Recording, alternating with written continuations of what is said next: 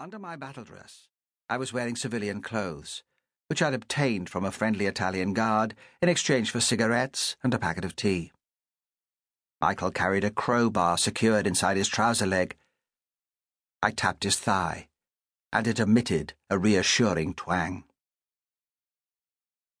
It was the last day of September 1943, when on the 8th of September, the armistice with Italy had been announced to coincide with Allied landings on the southern coast.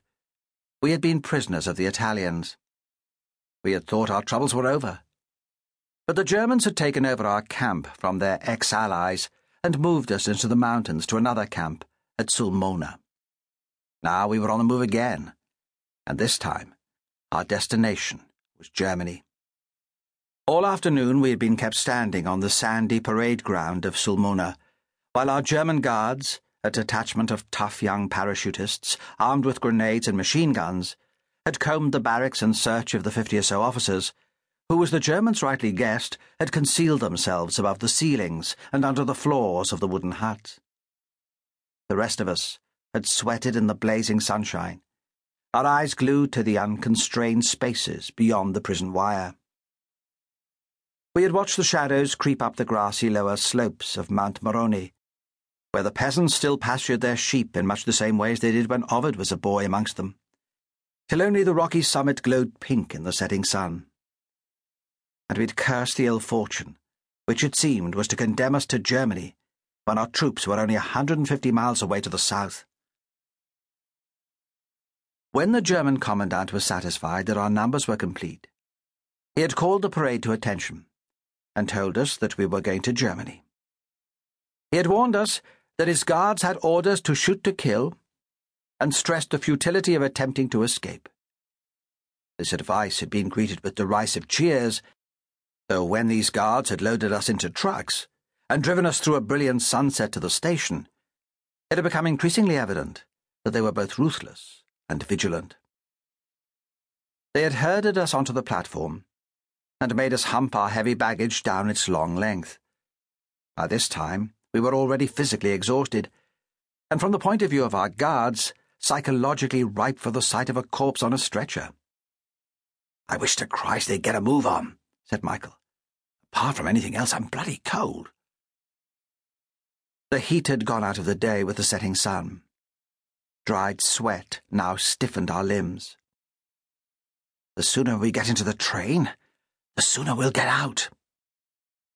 We were trying to bolster our waning confidence. As though in answer to our wishes, a long line of cattle wagons drew towards us into the siding. We were near the head of the queue and able to count them as they rumbled past us.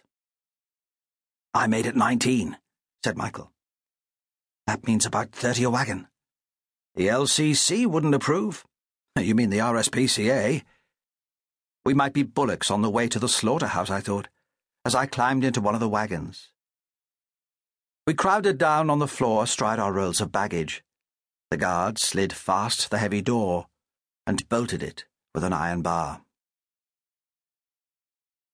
There are occasions in life when time slips out of gear. A minute may seem an eternity. An hour may pass in the blink of an eye. I've never been able to decide for how long the train remained stationary in the siding at Sulmona. For three hours, perhaps? Or nearer five. Apart from Michael, my companions were unknown to me, and their anonymous voices, issuing from the intense darkness around me, gave to the passage of time the quality of a dream. I was amazed to learn from their conversations that many of them could still make believe that the train would never get to Germany, that the German line of retreat had been cut, that the railways to the north had been bombed to smithereens. Without the barbs of Michael's wit to sustain me, I could have fallen for their wishful thinking. A quick search of our surroundings told us all that we wished to know. High up on one side of the cattle truck were two horizontal ventilators, narrow but large enough to allow passage of a man's body. They had been boarded over.